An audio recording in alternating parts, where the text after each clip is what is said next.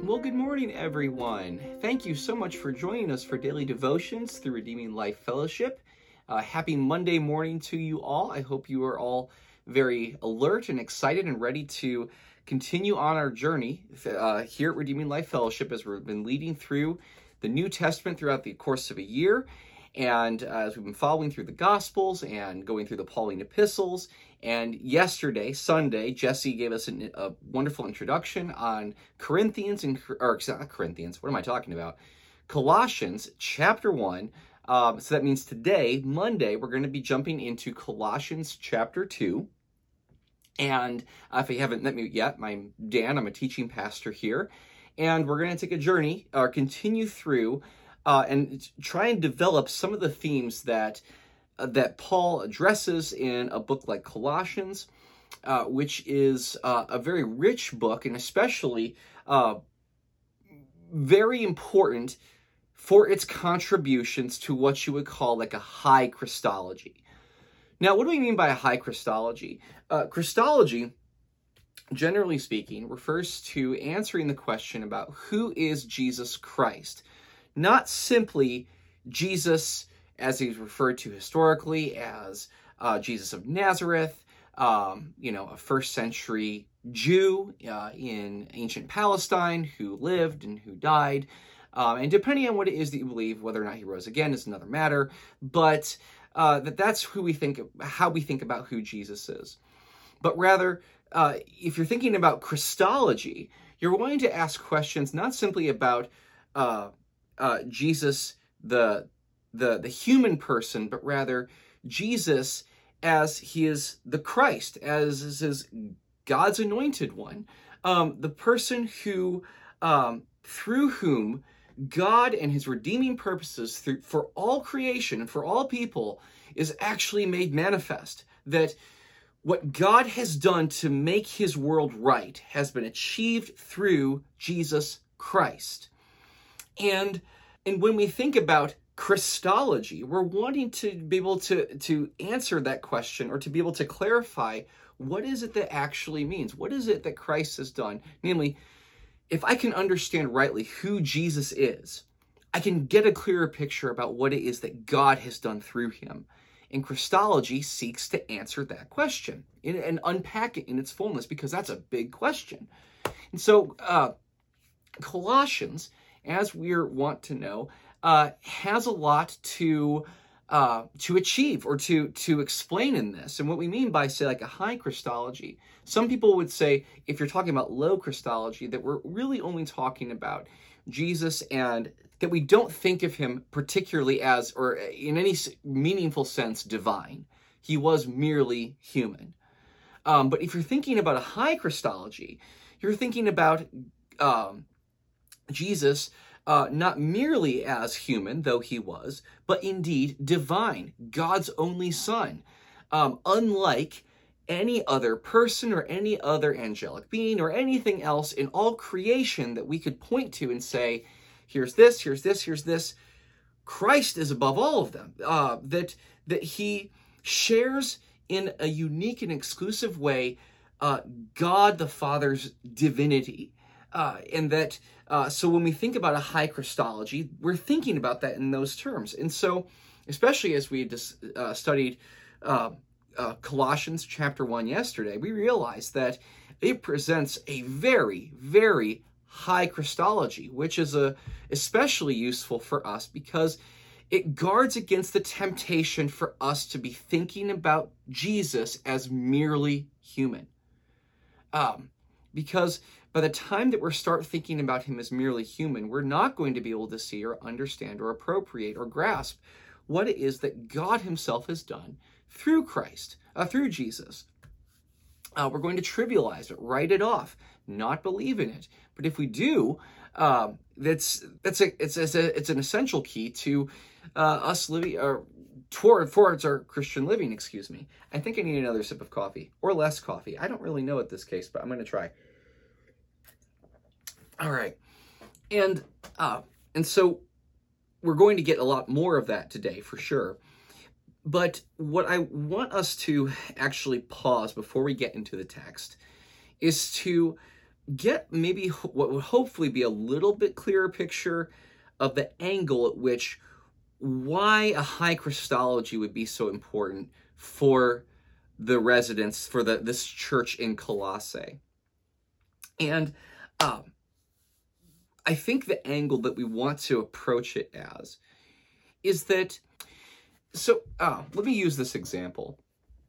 Um, Christian missionary work in a in, in a context of someplace like India has a unique challenge because arguing that Jesus could be divine is not very hard. It's actually quite easy to be able to accept it, especially if you can demonstrate all the relative merits about Christianity, following Jesus, uh, so that within a Hindu- Hinduistic context that is that is deeply polytheistic, it's not a stretch, so much of a stretch to uh, attribute divinity to somebody like Jesus and for people to accept it.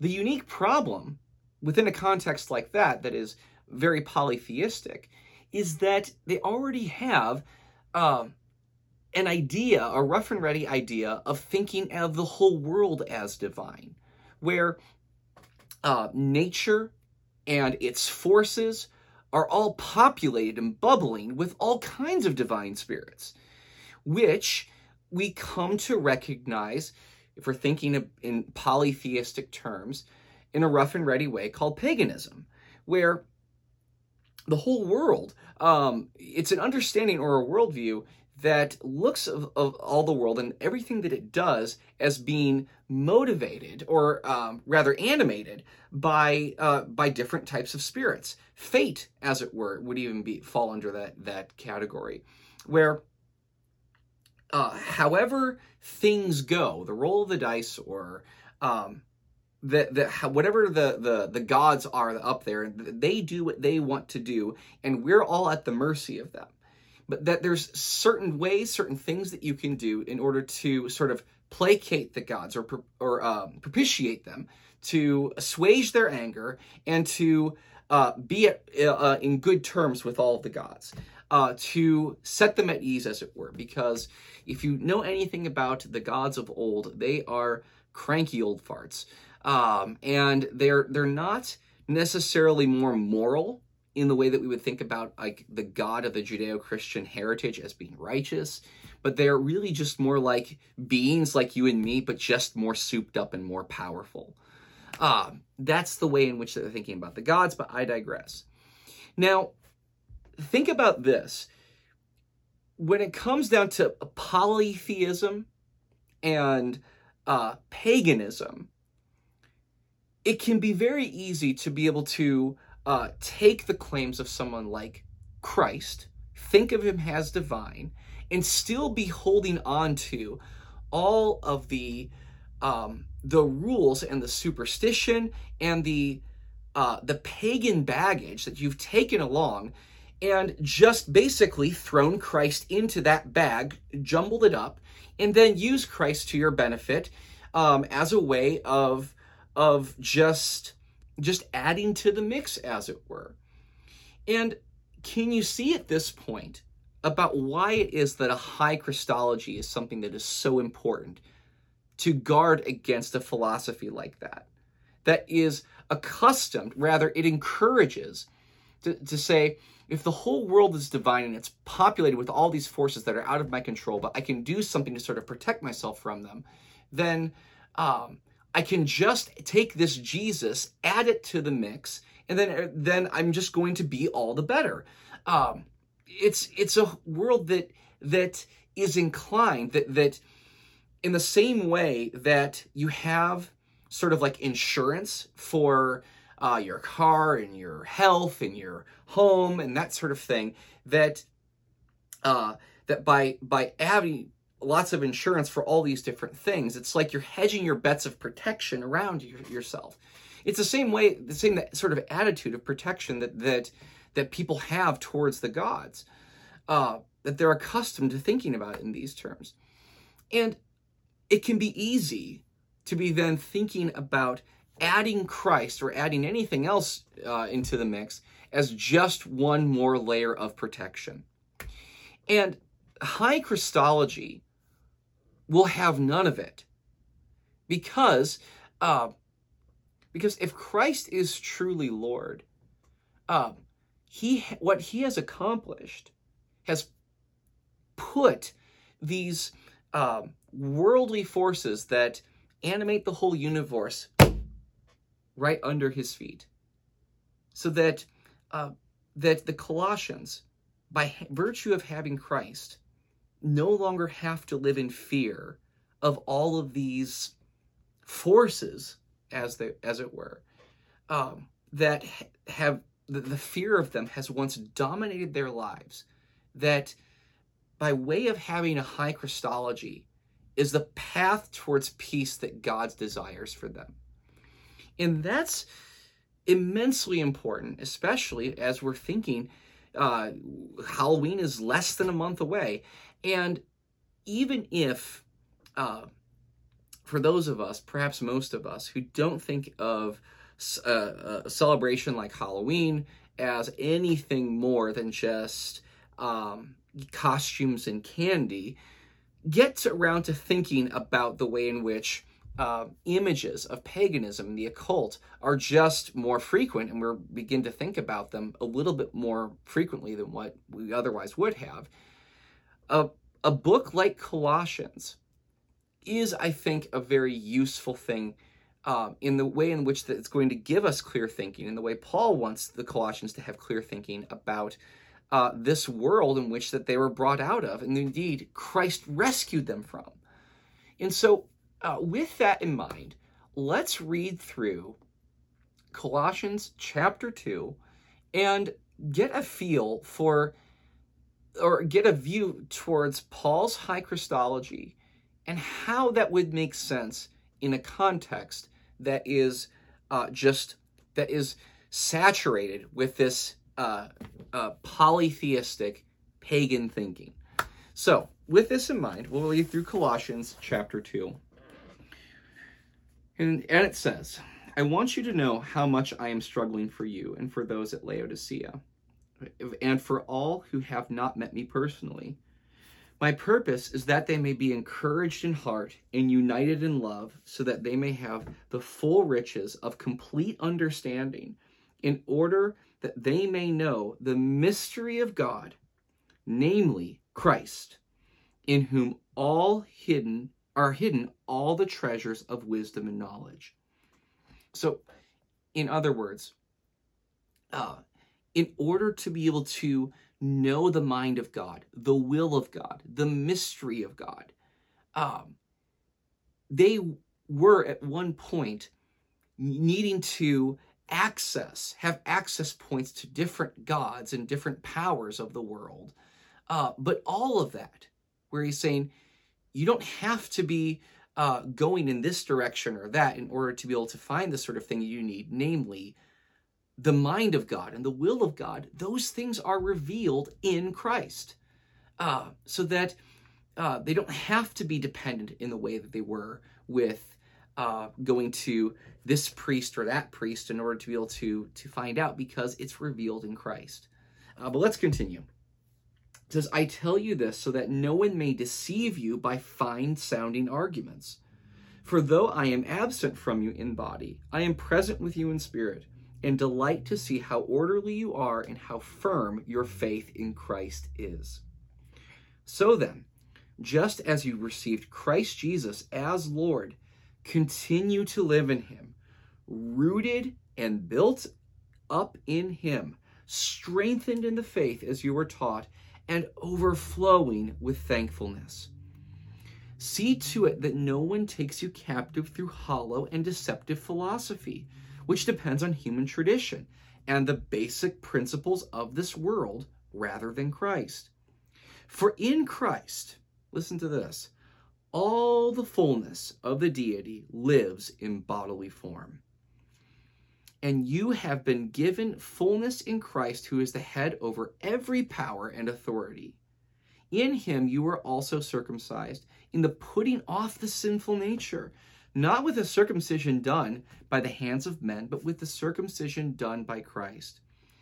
Having been buried with him in baptism and raised with him through your faith in the power of God who raised him from the dead.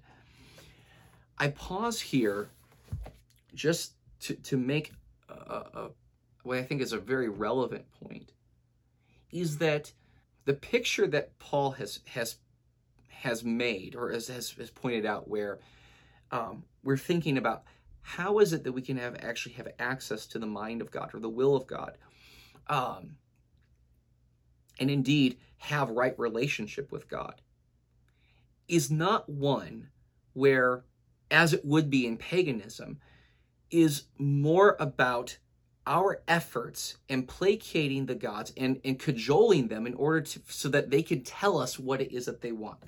Think about the ouija board where you have to be able to get this thing out and you know uh, um, uh, go in in some sort of initiated way in order to be able to to get to know the the you know the minds of the spirits and and finding out what things are going on. That is antithetical it is a, a total opposite of the way in which Paul describes it that is we aren't trying to reach up to God but if Jesus and the who who is all the fullness of deity that lives in bodily form that tells us we haven't gone up to God, but rather God has come down to us. Uh, that a characteristic thing that would separate true Christianity, true life of following Jesus, is one that is characterized first and foremost from beginning to end of one of profound divine grace. Uh, we cannot overlook how the way in which grace is an, a, a, a, a distinguishing feature to the, the, the, Christian faith that separates it from um, all other schemes of, of religion and worship. But let's continue. It says this, verse 13 When you were dead in your sins and in the uncircumcision of your sinful nature, God made you alive with Christ. He forgave us all our sins, having canceled the written code with its regulations that was against us and that stood opposed to us. He took it away, nailing it to the cross, and having disarmed the powers and authorities, he made a public spectacle of them, triumphing over them by the cross. The, the disarming the powers, it's like an image of the way in which there's uh, uh, been an army and its officials that have uh, overwhelmed and overcome uh, their enemies and taken off all of their weapons and stripped them naked so that they are utterly powerless against their foes. Um, that's what Christ has done over these powers through the cross, which um, I think adds a fitting image behind what Paul will say elsewhere is that if Christ is for us, who can be against us? Or rather, if um, if we submit to Christ and his lordship, what do we honestly have to be afraid of? Ah, but let's continue. Uh, so, uh, verse 16, therefore, don't let anyone judge you by what you eat or drink, or with regard to a religious festival, a new moon celebration, or a Sabbath day. These are a shadow of the things that were to come the reality, however, is found in Christ. Do not let anyone who delights in false humility and the worship of angels disqualify you for the prize. No Christ, no, no Christ plus. Uh, that's um, otherwise they would be disqualified, uh, which is a terrible thing. But let's continue. Such a person goes into great detail about what he has seen and his unspiritual mind puffs him up with idle notions. He has lost connection with the head, from whom the whole body, supported and held together by its ligaments and sinews, grows as God causes it to grow.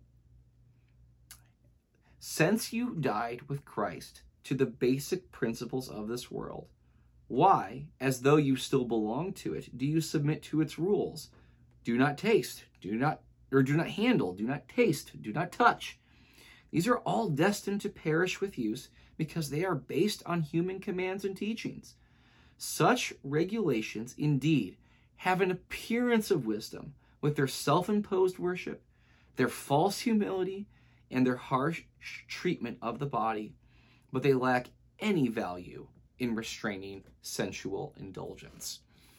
Now, with this, we're going to close, and Paul is obviously going to continue this argument uh, through into chapter 3. But I think it valuable for, for our purposes today to, uh, to just see the way in which this high Christology of Paul has made such a profound difference. Um, it is good theology for, for, for right living in a chaotic universe, uh, where uh, despite all of the things that, frankly, are, are so often, more often than not, out of our control, um, it is a good thing, a necessary thing, in order to to live a life of peace, we have to submit to God, His Lordship, as the Prince of Peace, um, who's disarmed the powers and the authorities and made them a public spectacle by triumphing over them, over triumphing over them through the cross. So, thank you so much for joining us for daily devotions. Uh, if you haven't, I encourage you to subscribe to the YouTube channel and check us out. Uh, also, our podcasts that are available and also consider uh, supporting us uh, financially through uh, this church planting work here in Whitley County and Huntington County. And what, whatever come what may, uh, I pray that God would bless you and that He would continue to use each and every one of you as we're a part of what God is doing in growing mature disciples and being a part of what God is doing here. So, God bless you. Take care, and I look forward to seeing you next time.